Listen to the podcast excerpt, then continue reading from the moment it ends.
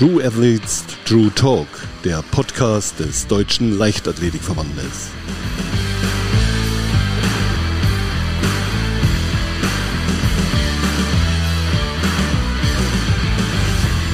Herzlich willkommen. Wie schön, dass ihr wieder dabei seid bei einer neuen Folge von True Athletes True Talk. Ich habe heute einen Gast hier bei uns, den ich eigentlich schon super gerne im letzten Sommer hier gehabt hätte, aber dann ist das verrückte Leben dazwischen gekommen und das Jahr war unfassbar turbulent. Er war unglaublich viel unterwegs und dann ist da ja auch noch die Zeitverschiebung. Also umso schöner, dass es jetzt hier geklappt hat. Bei mir ist ja Zehnkampfrekordhalter der WM Fünfte und so ein bisschen der Aufsteiger des letzten Jahres. Herzlich willkommen, Leo Neugebauer. Ja, vielen Dank dir. Ich freue mich hier zu sein. Ich habe kurz überlegt, ob ich dich überhaupt noch vorstellen muss, aber ähm, wir machen das hier bei jedem Gast. Und was ich aber damit meine, du warst im letzten Jahr einfach sehr präsent medial, was ähm, zum einen natürlich an deinen vielen Erfolgen liegt und lag, aber natürlich auch an deiner Persönlichkeit. Und hier in diesem Podcast arbeiten wir uns jetzt so ein Stückchen ähm, in beide Punkte ein bisschen vor. Also schön, dass du da bist und dir heute Zeit genommen hast, weil ich weiß, gestern war ja schon noch ein Wettkampf ne, bei dir. Genau, also ich bin gestern erst wieder zurückgekommen. Wir waren in Kentucky und genau, da hatten wir einen kleinen Wettkampf. Da habe ich nur so ein paar Einzeldisziplinen gemacht, um so ein bisschen äh, so auszutesten, wo ich gerade so bin. Und ja, hat viel Spaß gemacht. Und ich bin dann letzten, also erst am Abend wieder zurückgekommen und ja, jetzt bin ich heute hier mit dir. Sehr schön, sehr schön. Lass uns einen kleinen Schlenker zurückmachen in das Jahr 2023. Ich habe schon gesagt, es ist ein Jahr gewesen, in dem so viel in deinem Leben passiert ist. Und ähm, ja, viel Verrücktes, viel Schönes, viel Überraschendes. Da war ja dieser deutsche Rekord bei den amerikanischen Studentenmeisterschaften. Da warst du 22 Jahre alt und da hast du den 39 Jahre alten Rekord. Also ich finde, das darf man auch immer mal wieder betonen, wie alt dieser Rekord halt tatsächlich war. Ähm, wir äh, geknackt. Wir erinnern uns mit Bestleistung in Sage und Schreibe von fünf Disziplinen. Es waren unterm Strich dann die 8.836 Punkte vier Pünktchen mehr, als Jürgen Hinsen 1984 erreicht hat. Wie viel ist von diesem Wettkampf überhaupt noch so präsent bei dir? Ich weiß nicht. Also es war schon so wie so ein kleiner Film, einfach nur weil da habe ich noch gar nicht so an den deutschen Rekord gedacht. Da habe ich einfach nur dran gedacht, das Ding zu gewinnen, weil ich hatte da ja äh, äh, gute äh, andere Leute, die da auch mitgemacht haben und deswegen war es auch ziemlich knapp die ganze Zeit. Und ich glaube, das ist auch so, was mich so hochgepusht hat. Aber dann jetzt so, so zurückblicken, das war schon ein sehr, sehr cooler Wettkampf, hat viel Spaß gemacht und ja, war einfach nur einer, den man sein ganzes Leben lang sich daran erinnern wird. Die FAZ schrieb damals nach diesem Rekord, die Leichtathletik hat einen neuen Star. Siehst du dich selber als Star? Also jetzt fangen Leute an, mich zu kennen und ich weiß nicht, ob es, ich glaube nicht Star, ich würde einfach nur sagen, ich bin ein neuer Leichtathlet, der so mitmischt, würde ich sagen. Und ähm, genau, es macht mir einfach nur Spaß und ich bin sehr, sehr gerne dabei, hier so für Deutschland anzutreten und alles zu geben. Was ist denn für dich ein Star? Kannst du das überhaupt so definieren? Ich würde sagen, Stars sind so Leute, die halt schon viele Jahre dabei waren, die so ein, wie man hier sagen würde, ein Household Name ist, äh, den halt die einfach alle kennen, so zum Beispiel so Robert Harting oder sowas, weißt du, so ganz große Namen, das sind solche Stars für mich. Und genau, also ich, ich glaube, ich komme da erst so jetzt gerade in die Szene und ich habe einfach nur Spaß dabei.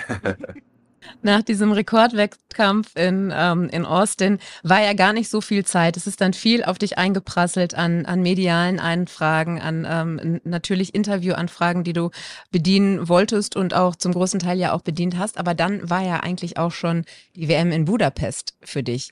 Wenn du an diese Zeit, an diese Zwischenphase so mal zurückdenkst, war das sehr, sehr knapp oder ähm, war das unterm Strich eigentlich genau richtig? Ähm, also ich würde sagen, die Zeit dazwischen war eigentlich hat perfekt gepasst. Wir wussten genau, wie viel Zeit wir hatten. Deswegen haben wir so einen Plan gemacht, wann wir, wie lange wir Pause danach machen und wann wir wieder anfangen, wie wir wieder anfangen und so. Also da haben wir schon uns äh, einen, gute, also einen guten Plan überlegt und hat auch so funktioniert.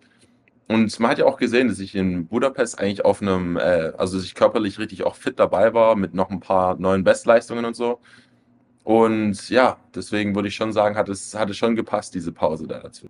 Wenn du jetzt auf die WM zurückschaust, ich habe es im, Ein Einleitungssatz ja schon gesagt, du bist dann als WM ich glaube, es war deine zweite WM tatsächlich, ne? aber als Favorit tatsächlich gestartet bist, dann ähm, Fünfter geworden. Mit welchen Gefühlen blickst du heute zurück auf diesen, ähm, ja, diesen WM-Wettkampf insgesamt, diese zwei Tage? Also natürlich denkt man immer so, was hätte sein können, Aber die Sache ist die, ich sehe es als äh, Learning Experience. Ich hatte ja einen echt einen sehr guten Wettkampf generell. Also der erste Tag war echt gut, kann ich mich kaum beschweren. Dann der zweite Tag, außer jetzt die ersten zwei Disziplinen am zweiten Tag, war auch ziemlich gut. Ich hatte ja sogar noch Bestleistung im Werwurf, fast im 1500er auch. Im Stabhochsprung war es wahrscheinlich die zweithöchste Höhe, die ich jemals gesprungen bin. Also kann mich echt gar nicht beschweren und ich muss einfach das äh, nehmen als, als äh, Lektion quasi und dann einfach äh, in, der, in der Zukunft anwenden. Mhm. Es gab dann ja auch, ähm, ich glaube noch gar nicht so lange her, eine kleine Kolumne von dir auch in der FAZ tatsächlich wieder, wo du so auf diesen WM-Zehnkampf zurückgeblickt hast. Da war ähm, unter anderem mal dieser Satz zu lesen, ich glaube, ich habe zu viel nachgedacht und war nicht ganz bei mir. Ist das auch eine Situation, an der du jetzt länger so gehadert hast oder die dich heute auch noch beschäftigt? Ähm, nee, also ich habe davon einfach auch gelernt, dass ich einfach nur ich selbst bleiben muss, einfach nur locker bleiben muss, äh, so wie ich eigentlich immer Wettkämpfe mache, so wie ich den ganzen ersten Tag den Wettkampf gemacht habe, einfach, ich war locker, ich war ich selbst, ich habe äh, immer wieder einfach so mit Leuten geredet und sowas und dann vielleicht am zweiten Tag am Anfang, vielleicht habe ich da so ein bisschen, war ich zu viel, habe ich zu viel drüber nachgedacht, oh scheiße, ich, ich bin so gut im Rennen jetzt gerade und äh, da war ich vielleicht nicht so sehr ich selbst, aber dann nach dem Diskuswurf habe ich habe ich mich dann ein bisschen wieder gefunden und dann ging es auch wieder bergauf. Und sowas üben? So bei sich bleiben im Wettkampf selber oder ist die Situation da so der Coach? Ähm, ich würde sagen, die Situation ist der Coach, so wie ich jetzt auch bei dem Wettkampf gemerkt habe, dass äh, das nicht gut war, dass ich zu viel nachgedacht habe. Das ist, das ist wie da, wie ich so gesagt habe, die Lektion war, dass ich es das nächste Mal besser machen werde. Ganz, ganz viele haben ja so gesagt, du bist jetzt so der, der Senkrechtstarter des letzten Jahres. Das ist ja eigentlich Quatsch, ne? wenn man die Leichtathletik verfolgt hat. Du kamst ja nicht ähm, wie Phoenix sozusagen aus der Asche. Ähm, sind das so Begriffe, die dich ärgern, wo du im Umkehrschluss sagst, nee, ähm, ich habe da ja schon ganz, ganz lange viel Arbeit reingesteckt? Nee, also ich, ich nehme das gar nicht äh, irgendwie schlecht oder sowas, weil die Sache ist die, viele kennen mich halt auch erst seit letztem Jahr, weil ich da sehr, sehr viel Aufmerksamkeit bekommen habe. Obwohl ich ja jetzt schon zum Beispiel letztes Jahr Zehnter bei der WM wurde und habe jedes Jahr äh, neue Bestleistung aufgestellt und so. Und ich war eigentlich schon immer dabei. Damals war ich ja auch schon unter 18, unter 20 und so bei internationalen Sachen dabei. Aber jetzt war es halt so, dass ich das erste Mal so an die Spitze von, auch von, also letztes Jahr war ich an der Spitze von der Welt, sogar vor der WM. Und es halt schon nochmal ein ganz anderes Level, als ich da davor war. Deswegen ist es natürlich, dass man da erst so sagt, wow, wo, wo kommt der denn her? Weil es, also es fühlt sich so wie aus dem Nichts an. Ähm, ja, deswegen verstehe ich das schon. Nach der WM hattest du dann ja deutlich mehr Zeit auch zu verarbeiten. Du warst auch, glaube ich, nochmal in Deutschland im Dezember auf Heimatbesuch. Ähm, wenn du magst, nimm uns mal so ein bisschen mit in diesen Prozess der Verarbeitung des gesamten Jahres. Wie, wie fühlt sich das so im, im Nachhinein an? Was hat sich da alles auch in dir verändert, nicht nur auf sportlicher Basis? Also ich würde sagen, vor allem jetzt seit meinem ersten Zehnkampf letztem, in letztem Jahr, wo ich gerade so die Norm geschafft habe für Olympia, da habe ich schon so gemerkt, wow, ich bin jetzt eigentlich auf einem anderen Level. Also ich bin jetzt wie auf so einem professionellen Level. Und da hat es dann schon angefangen, dass ich so in mir so ein bisschen was verändert habe, dass ich mehr fokussiert war, einfach im Alltag, wie ich meine Zeit verbringe und sowas. Und dann kam halt der deutsche Rekord auch. Und ja, von da ging es eigentlich immer mehr bergauf. Und ich nehme oder ich versuche meine Zeit so äh, gut wie möglich zu verbringen, so produkt, äh, produktiv wie möglich. Und ähm, ja, da würde ich schon sagen, dass es äh, sehr, sehr viel in mir auch verändert hat. Magst du da so ein paar Punkte nennen? Damals zum Beispiel habe ich viel so mit äh, Gaming und sowas gemacht. Und dann nach einer Zeit habe hab ich mir so ein bisschen gemerkt, das ist, also Gaming ab und zu kann man schon mal machen, aber das ist eigentlich schon fast wie so eine Zeitverschwendung. Da kann man die Zeit irgendwie produktiver verwenden oder auch so, ähm, man kann immer so ein kleines bisschen extra machen, das einen dann auch so ein bisschen besser macht. Zum Beispiel, ob es jetzt eine extra halbe Stunde dehnen am Wochenende ist oder ob es jetzt nur so mal kurz abends nochmal so aufs äh, Bike springen so ein bisschen, äh, so wie so ein kleines Workout machen oder so. Und solche kleinen Sachen so konstant zu machen, haben da halt schon eine große Auswirkung auf so deine Persönlichkeit. Du bist dann mehr äh, diszipliniert mit dir selbst und ähm, haben dann auch bessere Ergebnisse am Ende. Du bist also unterm Strich dann noch ein bisschen professioneller geworden, obwohl du ja schon krass professionell vorher warst, oder? Definitiv würde ich so sagen. Genau. Wie sieht so ein ganz typischer Leo-Tag bei dir aus? Also wenn du jetzt in Austin bist, jetzt bist du ja wieder zurück und auch wirklich drin, wieder in diesem ähm, ja, in deiner Routine, in deinem Prozess. Ähm, magst du uns das so ein bisschen erklären, wie, wie du deinen Ja, Tag so genau ja. aufbaust? Ähm, also jetzt gerade hat die Uni noch nicht angefangen. Die Mhm. fängt nächsten Dienstag an, also in so drei Tagen. Und ähm, genau, aber mein normaler Tag ist eigentlich so, dass ich morgens aufstehe, früh aufstehe und so eine, meine Morgenroutine mache. Also meistens ist es wie so eine ganz kurze Meditation Mhm. äh, drin ist und dann halt so das ganze ähm, Badzeugs ist, so Zähne putzen, rasieren und was weiß ich. Dann ähm, stehe ich auf, mache entweder was für die Uni, wenn da noch was zu tun ist, oder so edite irgendwelche Videos für meine Social Media Kanäle. Ähm, genau, dann meistens gehe ich dann direkt zum äh, Krafttraining. Nach dem Krafttraining direkt duschen zur Uni, zu, zu zwei, drei Vorlesungen. Dann danach geht's direkt zum Mittagessen, dann zum nächsten Training. Dann äh, habe ich danach ein bisschen Zeit, um vielleicht noch mal ein bisschen was für die Uni zu machen. Dann gibt's Abendessen und dann nehme ich mir auch noch sogar was zum Abendessen mit nach Hause. Und dann abends ist ein bisschen, auch wahrscheinlich so Video editen oder so oder ein bisschen chillen. Und dann habe ich mein zweites Abendessen, dann war's das. Krasse Struktur, auf jeden Fall. Ich mag noch mal ein bisschen einsteigen in deinem, deiner Morgenroutine, weil mich das auch so ein bisschen so an Miracle Morning ähm, so erinnert hat. Ähm, deine Meditation, hast du da eine feste, einen festen Plan, den du da durchgehst? Oder ähm, ist das auch mal eine Gehmeditation oder halt, wie du gerade sagtest, so im Bad oder setzt du dich wirklich hin? Ähm, weißt du, wie man sich das so vorstellt und äh, auf Ja. Meditationskissen und nimmst dir wirklich so deine 10, 20 Minuten, wo du echt einfach nur bei dir bist und den Tag kommen lässt? Wie ist das bei dir?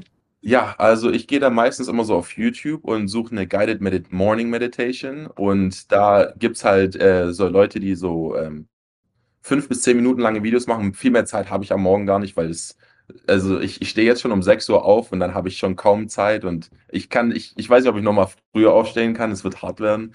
Aber genau, äh, zehn- fünf bis zehn Minuten äh, nehme ich mir da so raus und dann haben die so eine Guided Meditation, wo die mir wirklich sagen, worüber man so nachdenken soll und was man machen soll. Und da setze ich mich echt hin, mache gar nichts und äh, mache meine Augen zu und dann höre einfach zu und mach genau, was sie sagt. Ja, großartig, liebe ich auch, genau. Genau so. Auf Englisch oder auf Deutsch, Leo? Auf Englisch, Auf alles auf Englisch. Ah, ja, guck. Ja. Ja. Und ähm, der zweites großes, Standbein ist falsch, aber ähm, lass uns da mal gerne ein bisschen einsteigen, auch in deinen, in deinen Kanal und ähm, einfach dein Auftreten auch in den sozialen Netzwerken, weil das natürlich auch mit in deinem Tag ähm, Beachtung findet, neben dem ganzen Sport, weil du bist einfach unglaublich aktiv und großartig in den sozialen Netzwerken und nimmst die Menschen ja auch, auch mit in deinen Alltag, in deine Persönlichkeit. Ist das für dich ähm, ja streng genommen auch so Teil des Jobs, den ein moderner Athlet heute in Anführungsstrichen absolvieren muss? Also ich würde sagen, das ist definitiv nicht Teil von einem Job. Äh, Das muss nicht jeder machen. Ist nicht für jeden. Ich weiß, dass ich sehr mag. Ich habe da also solche Videos machen und äh, so Leuten zeigen, wie es hier so aussieht, mache ich sehr, sehr gerne. Und vor allem, dass Leute mir sagen, hey, ich schaue deine Videos so gerne an. Das freut mich auch sehr zu hören, einfach nur, weil es mich dann nochmal mehr motiviert, mehr Videos zu machen. Und genau, ich finde es einfach so ein bisschen Teil von meinem, von dem Weg, auf dem ich bin. Und äh, genau, solange es mir Spaß macht, Leute äh, schauen sich es gerne an und genau so kann es einfach weitergehen.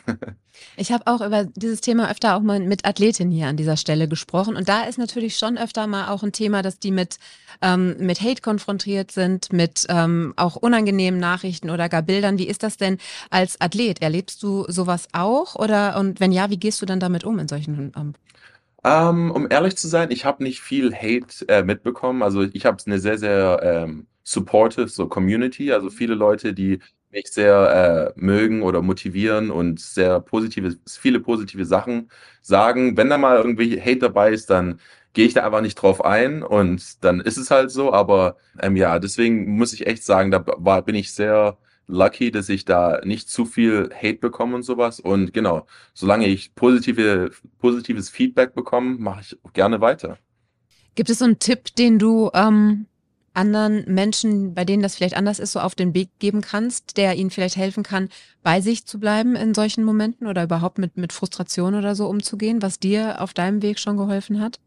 Also ich würde sagen, ich versuche immer, also natürlich die Hate, das, also ganze Hate-Zeug zu ignorieren und dann halt auf die positiven Sachen drauf eingehen. Also wenn da so fünf Leute irgendwas Schlechtes sagen, fünf was Gutes sagen, schauen, was die Leute gesagt haben, die gut positive Sachen gesagt haben und dann einfach darauf eingehen und vielleicht nochmal Videos über das machen, was die sehen wollen oder sowas. Und dann würde ich sagen, so bin ich halt immer weiter in die richtige Richtung gegangen und genau, also das wäre mein Tipp. Ja, sehr schön. Jetzt haben wir dieses verrückte und sehr, sehr schöne Jahr 2023 hinter uns gelassen und ich glaube, dieses Jahr wird ähm, mindestens ebenso aufregend. Also 2024 ist, glaube ich, so ein Gänsehautjahr. Da sind diese Olympischen Spiele und wir haben alle schon gelesen, der große Traum ist eine Olympiamedaille. Wie schnell schlägt das Herz schon? Also jetzt muss ich ehrlich sagen, noch ist es schlägt es nicht so hart, einfach nur, weil ich habe noch so viel davor zu tun. Also, es fühlt sich an, als wäre Olympia noch sehr, sehr weit weg.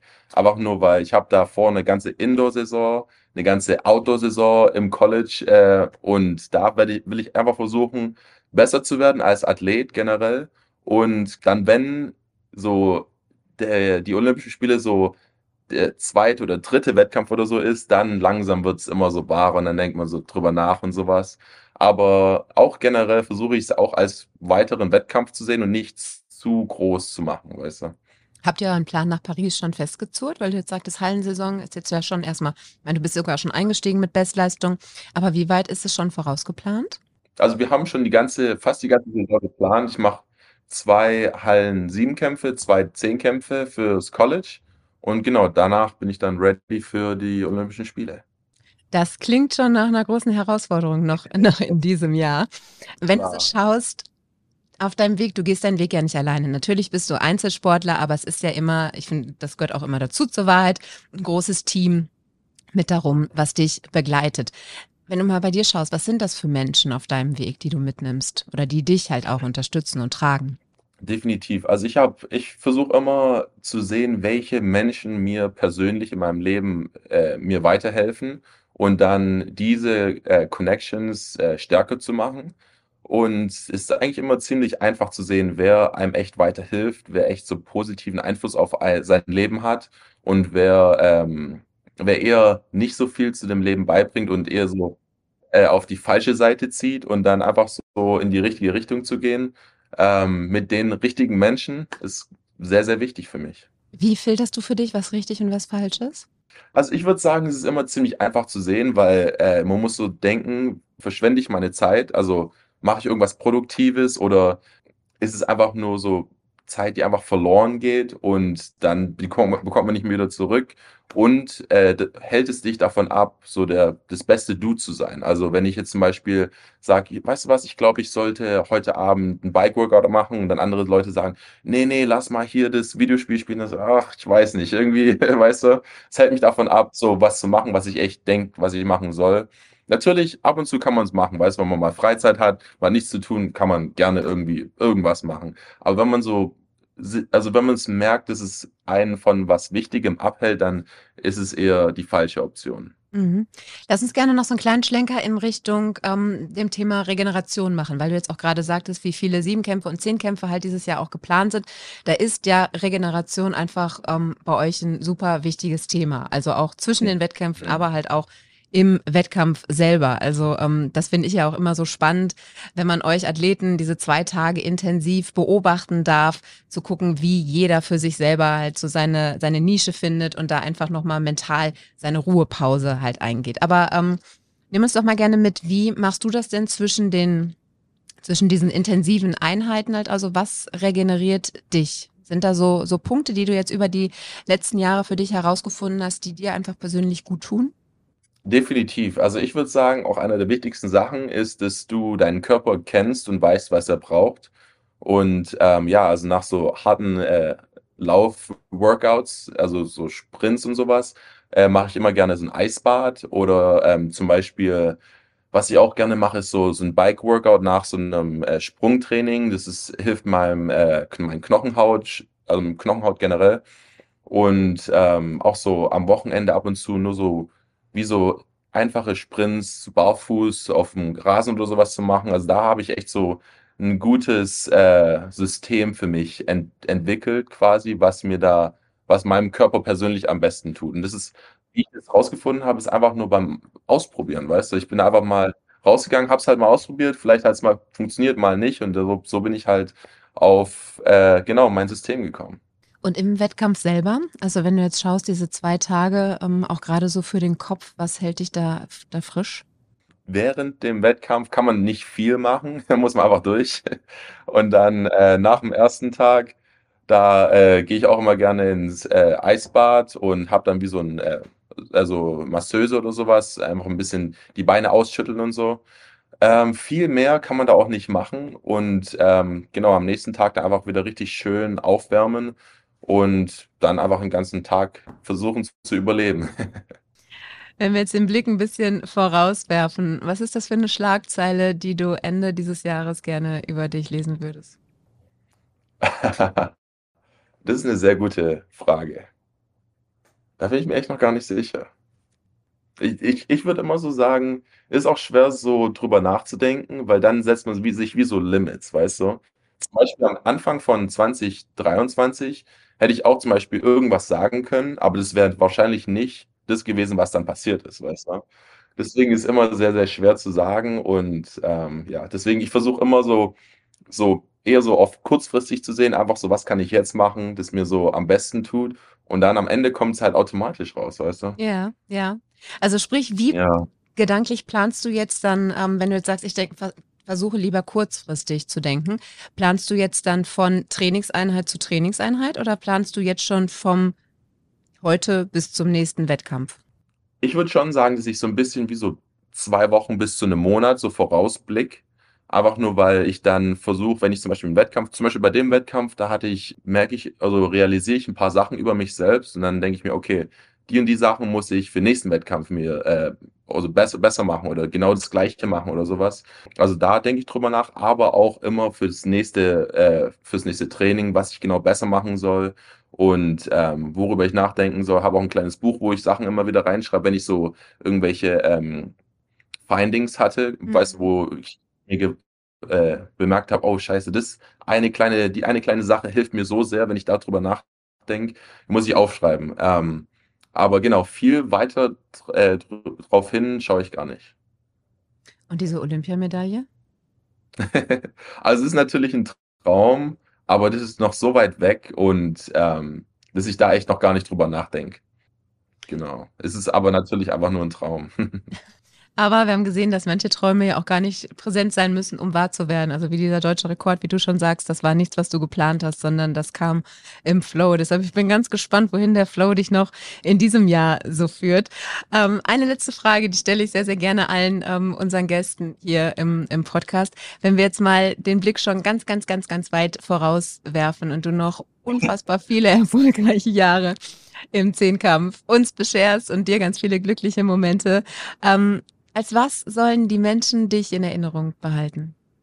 Die sollen mich in Erinnerung behalten als, äh, der, der halt gut ist im äh, im Leichtathletik, aber auch 'n cooler Mensch generell ist und sich nicht wirklich ändert, egal was passiert. Das ist 'n super schönes Ziel. Danke dir von Herzen, Leo, für deine Zeit. War sehr schön, dich hier als Gast zu haben. Vielen Dank dir.